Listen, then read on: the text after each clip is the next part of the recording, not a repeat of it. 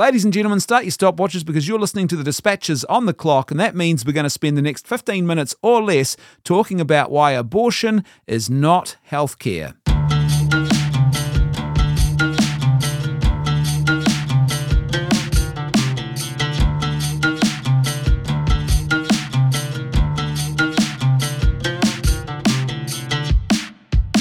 So, a couple of days ago, I saw a tweet that was doing the rounds on Twitter from someone who has a blue check mark, a very short, sharp, and straight to the point tweet in which they said, This is just your friendly reminder that abortion is healthcare.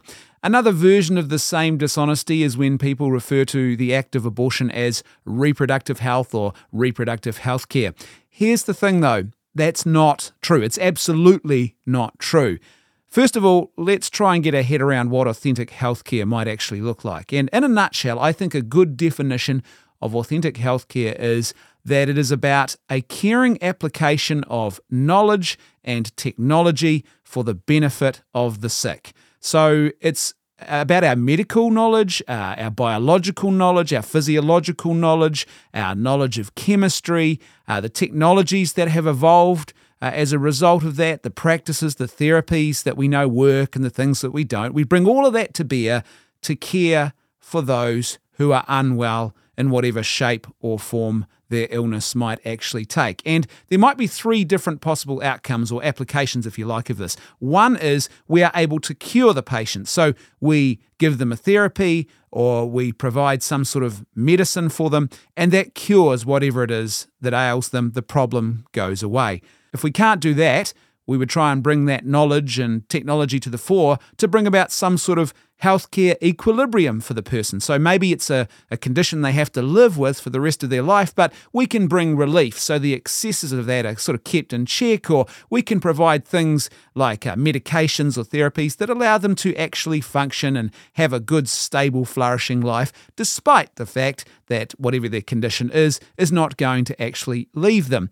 And then, third and last of all, is maybe we've got a situation where we can't cure the patient and we can't bring about a, an ongoing equilibrium because, let's say, they are terminal, they are dying. So, in that case, what we would do is we would bring that knowledge and technology to bear to ensure that that person has a caring and healthy death.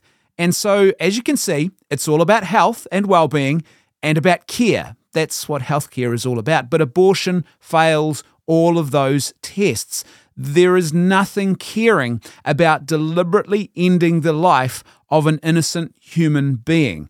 Because when we do this, we rob them of their very health. Their health is irreversibly damaged, it is destroyed, it is taken away from them, never ever to return again. So there's nothing that's related to health, and there's nothing related to care about deliberately ending the life of an unborn human being. And that's what happens every time there is an abortion. An abortionist goes into a womb and deliberately, directly, intentionally ends the life of an innocent human being. There's no getting away from that fact, which is why this abortion is healthcare dishonesty is used. We'll talk about that in just a second.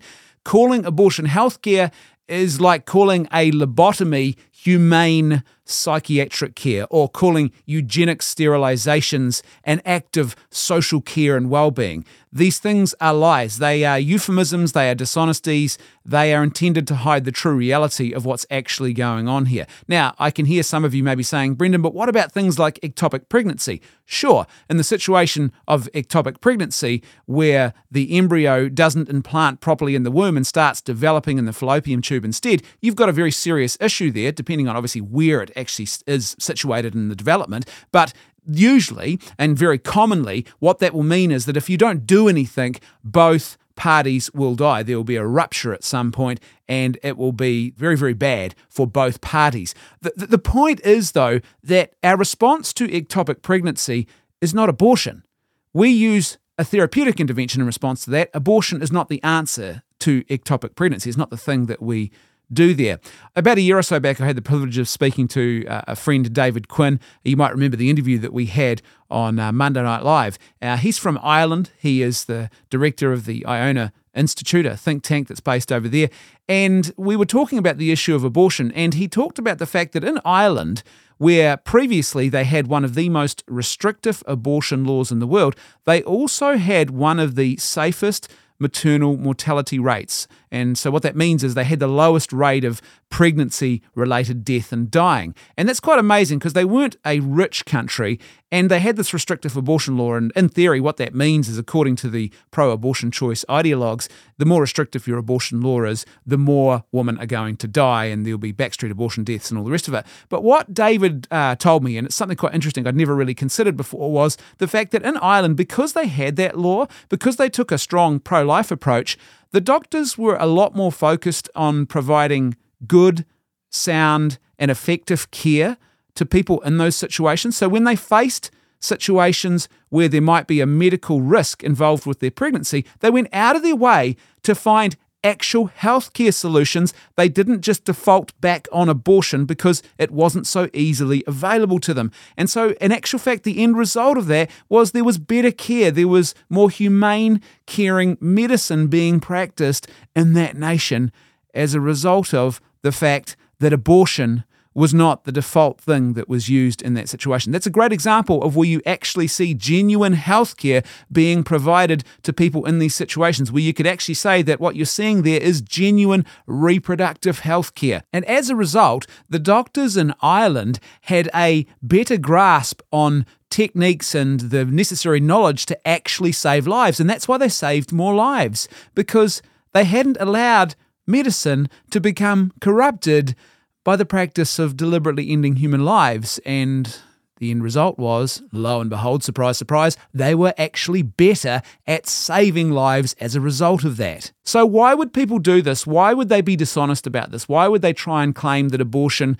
is healthcare? Well, for a couple of reasons. Number one is it hides the true reality of what abortion is. The first rule of any form of social engineering is that you've got to start with verbal engineering. You've got to change the language. You've got to use euphemism. You've got to speak dishonestly and hide the truth of what's really going on. Reproductive healthcare is a great example of this dishonesty because there's three things that are loaded into that statement reproductive healthcare. One is that it's about reproduction. Number two is that it's related to health or about health. Number three is that it's caring, right?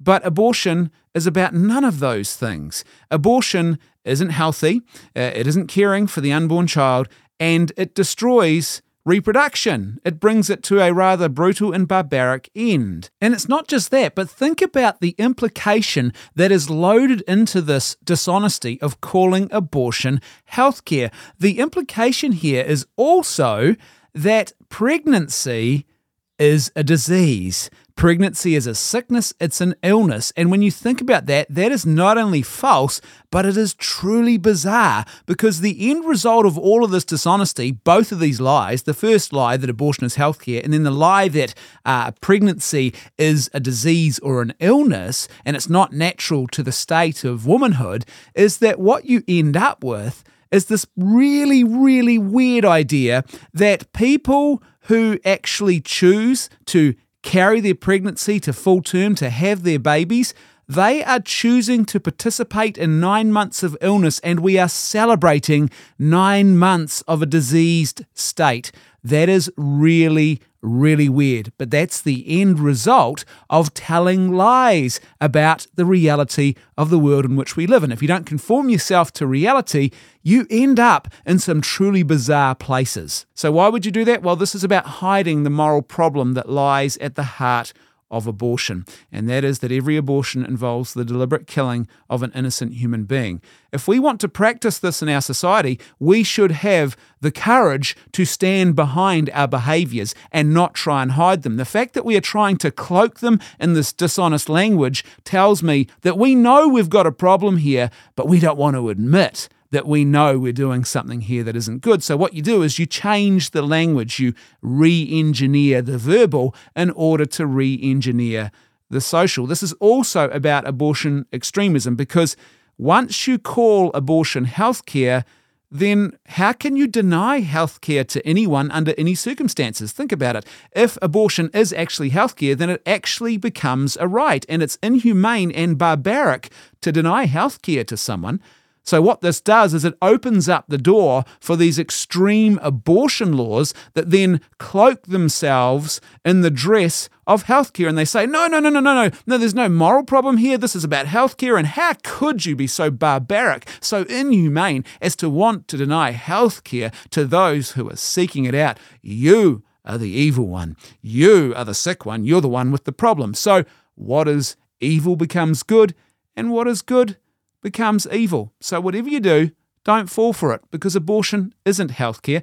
Abortion involves the very violent and deliberate ending of an innocent human life. Every time there is an abortion, only one of the patients leaves that abortion facility alive. Every time the unborn child has their life deliberately, intentionally ended. And as an innocent human being, that is never a good thing to have happen to you. In fact, I would argue that it is always a grave injustice to deliberately end the life of an innocent human being. Thanks for listening. If you want to support our work, you can do that at patreon.com forward slash leftfoot media. And if you contribute $5 or more per month, then you will get access to our exclusive full length patrons only episode of the Dispatches podcast every single week. Don't forget, live by goodness, truth, and beauty, not by lies. And I will see you next time on the Dispatches.